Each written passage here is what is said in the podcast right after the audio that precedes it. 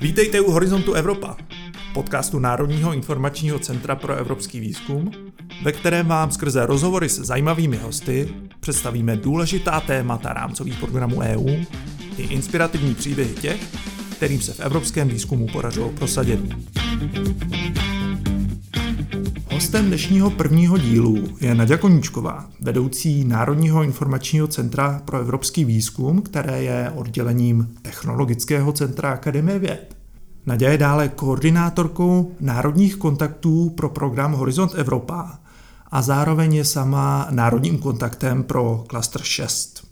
Nadia, dobrý den, moc děkuji, že jste si udělala čas. Dobrý den. Dnešní díl je takovým úvodem do problematiky rámcového programu Horizont Evropa. Naděho, mohu vás požádat, že byste rámcový program Horizont Evropa krátce představila pro naše posluchače, kteří by jej případně neznali? Tak Horizon Evropa je největším unijním programem, který eh, financuje výzkum, eh, vývoj a inovace.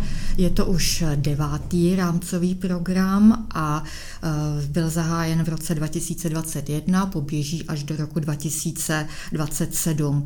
Ten jeho celkový rozpočet přesahuje 95 miliard euro, což je vlastně 30% navýšení oproti předchozímu rámcovému programu, kterým byl byl Horizont 2020. Eh, mm.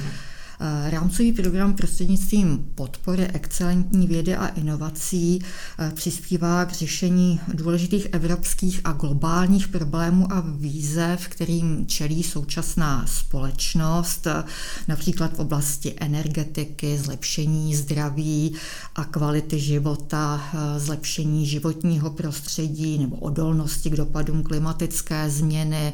Je tam zahrnuta i oblast dopravy nebo potravinového zabezpečení zabezpečení.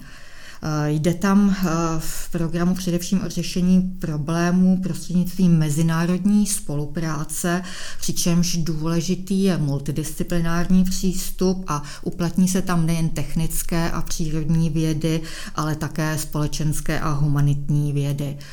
Zajímavý je, nebo důležitý pro české výzkumné týmy je především tím, že umožňuje spolupracovat se špičkovými zahraničními týmy a podílet se na řešení komplexních úkolů, které by byly jen obtížně řešitelné pouze na národních úrovních.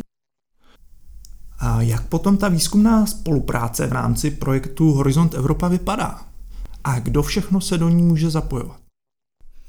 Projekty je možné podávat do otevřených výzev, které vyhlašuje Evropská komise a informace o těchto otevřených výzvách, ale též o výzvách, které jsou teprve v přípravě, případně o výzvách, které už byly uzavřeny, jsou zveřejňovány na portálu Evropské komise, takzvaném Funding and Tenders Opportunities portálu. To zaměření, podmínky výzev a vyhlašovaná témata jsou také detailně popsána v takzvaných pracovních programech eh, k jednotlivým eh, výzvám. Ty jsou také k dispozici eh, ke stažení na portálu a tyto pracovní programy bývají zpravidla dvouleté. Horizont Evropa podporuje eh, jednak individuální excelentní výzkumné projekty, například prostřednictvím grantových eh, schémat Evropské rady pro výzkum. Mhm. Podporuje také eh, mezinárodní mobilitu vědeckých pracovníků prostřednictvím akcí Marie Sklodovská Curie. Mhm. Případně také je možné tam nalézt specifické nástroje na podporu inovací v malých a středních podnicích, ale Takovým jádrem toho programu jsou multipartnerské eh, projekty řešené mezinárodními konzorcii, které mají často 10, 15 i eh, více partnerů a jsou podávány na vyhlašovaná témata obsažená v pracovních eh, programech. Do těch výzev se může zapojit prakticky jakýkoliv subjekt, který disponuje potřebnou expertízou pro dané téma. Typickými účastníky jsou týmy z univerzit, akademie, výzkumných organizací, ale také průmyslové podniky, malé střední firmy. Uplatnění v řadě těch témat najdou i organizace občanské společnosti, ale také třeba města a hmm. regiony. V některých případech se projektů účastní i fyzické osoby.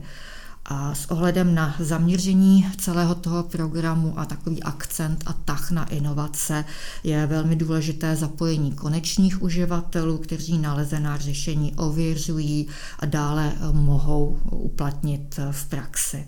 Mm-hmm. Ten výčet subjektů, které se můžou zapojit, je teda dlouhý. Jak jsme na tom v České republice? Daří se nám zapojovat a jakou máme úspěšnost v projektech? Technologické centrum pravidelně monitoruje a analyzuje účast České republiky v tomto programu a e, podle posledních dostupných údajů, které publikoval náš analytik kolega Daniel Frank na našem národním portálu Horizont Evropa, tak se výzkumné instituce z České republiky zatím podílely na přípravě téměř 1200 způsobilých návrhů projektů, hmm. které byly předloženy prostřednictvím téměř 90 výzev. Co navrženo k financování bylo zatím 233 návrhů projektů s českou účastí a česká úspěšnost eh, tak dosáhla 20 Téměř 63% způsobilých návrhů projektů s českou účastí bylo klasifikováno jako návrhy vysoké kvality. Mm-hmm. To znamená, že eh, úspěšně prošly tím hodnocením ve všech těch hodnotících eh, kritériích, to znamená, byly ty eh, návrhy nad tou nutnou prahovou hodnotou pro to, aby byly financovány. Dá se říct, že úspěšnost projektových návrhů s českou účastí je zatím vyšší než celková úspěšnost projektových návrhů v programu Horizont Evropa a také ten podíl projektových návrhů vysoké kvality s českou účastí je vyšší než celkový podíl těch nadprahových návrhů projektů v celém programu Horizont Evropa, tak jenom můžeme doufat, že tento trend bude setrvalý. Tak to rád slyším, že české projekty jsou kvalitní a že naše úspěšnost eh, je nad průměrem, ale přestože ta úspěšnost je dobrá, zní to jako, že se nezapojujeme zas tak často. Proč se v Česku nezapojujeme více? Určitě nemůžeme být spokojeni s intenzitou české účasti v programu Horizont Evropa. Těch příčin může být samozřejmě celý komplex. Může to být tím, nebo jistě je to i tím, že špičkové výzkumné týmy jsou úspěšné v získávání národních i mezinárodních grantů a často chybí tedy kapacita pro ty další projekty. Dalším důvodem může být nedostatek správných kontaktů, zejména na ty zahraniční partnery a instituce, které jsou v rámcovém programu výrazně úspěšné. Jsou to ty takzvané top, top instituce. Příprava projektu do rámcového programu je náročnou a často mnoha měsíční prací, eh, pro kterou je nutné také eh, jednak mít kapacity, ale eh, také určité administrativní a manažersko-projektové zázemí na úrovni instituce žadatele. Toto není mnohdy ještě dostatečně rozvinuto a i když situace se v tomto ohledu postupně lepší, tak určitě je tady také prostor pro zlepšení v budování těch podpůrných kapacit. V neposlední řadě by eh, určitě pomohlo jako určitý motivační faktor větší zohlednění úrovně mezinárodní spolupráce v hodnocení výzkumných organizací jako hmm. takových. I a určitě i v hodnocení jednotlivců eh, v rámci organizace. Když se bavíme o české účasti, o míře úspěšnosti a zapojení, Myslím si, že naše posluchače by mohl zaujmout a možná trochu motivovat nějaký příklad konkrétního projektu eh, s výrazným českým zapojením, který lze uvést jako dobrý příklad. Já bych eh, v této oblasti eh, zmínila, protože jsem, jak zazněl, národním kontaktem pro tu oblast zemědělství potraviny, mm. jeden konkrétní projekt, a to projekt s názvem Food Smartphone, který byl řešen v horizontu 2020. Byla to, jedna, byla to jedna z těch akcí Marie Sklodovská Curie a byl řešený na Vysoké škole chemicko-technologické v Praze. A tento projekt reaguje na to, že spotřebitel spotřebitelé a konzumenti jsou stále obezřetnější ohledně bezpečnosti potravin a potenciálních eh, zdravotních rizik.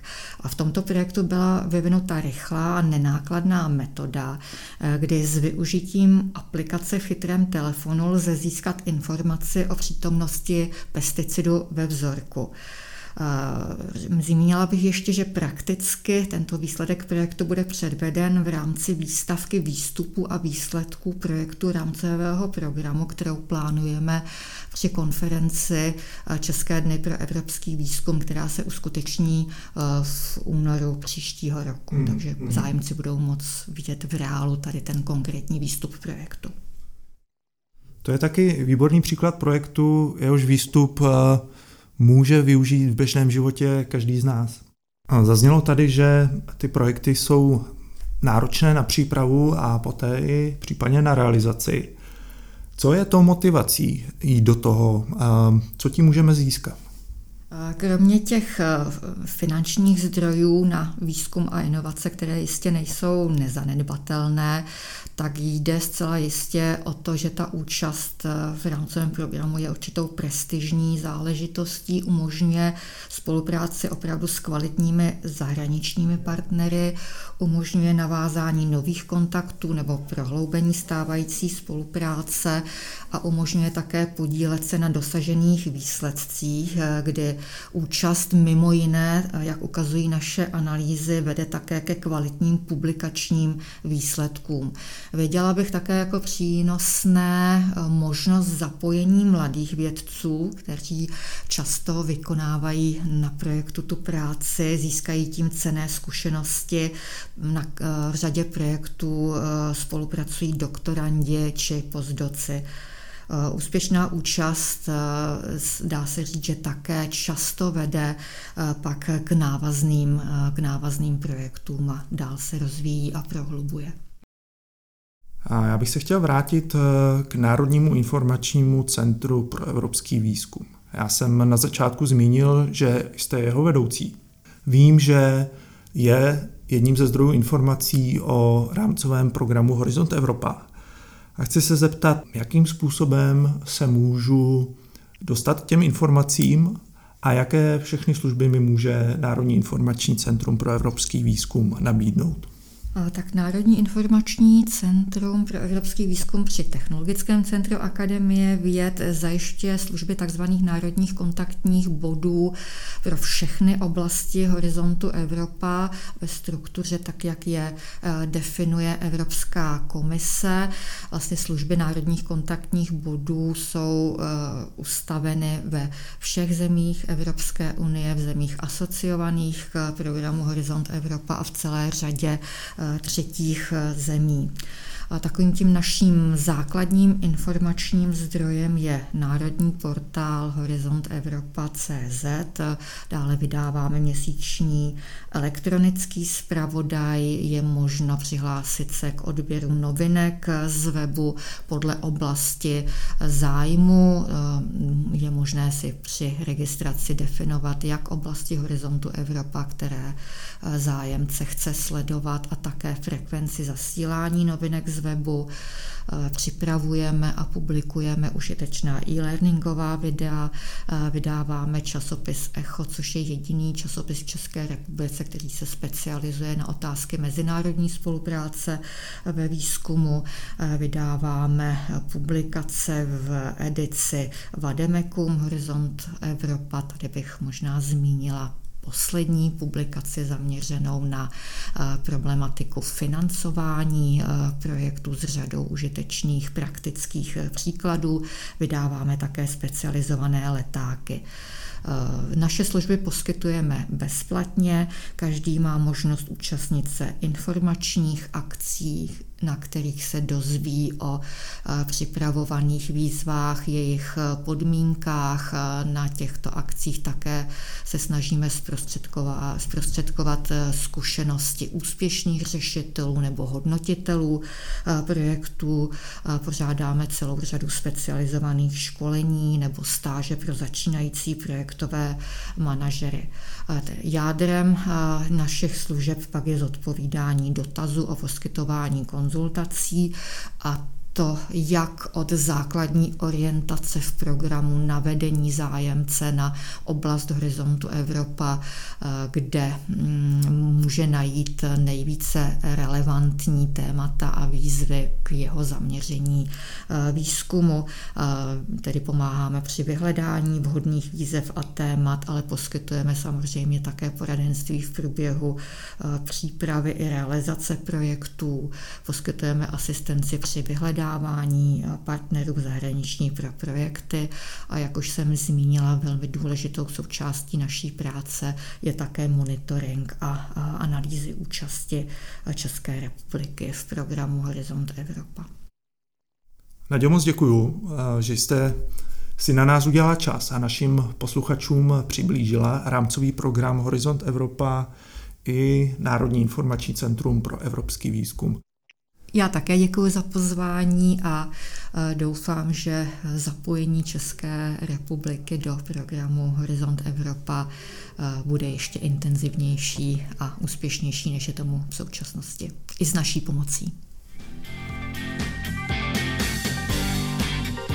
Více informací o rámcovém programu Horizont Evropa najdete na webu horizontevropa.cz a také na našem Twitteru Horizon EU potržítko Czech.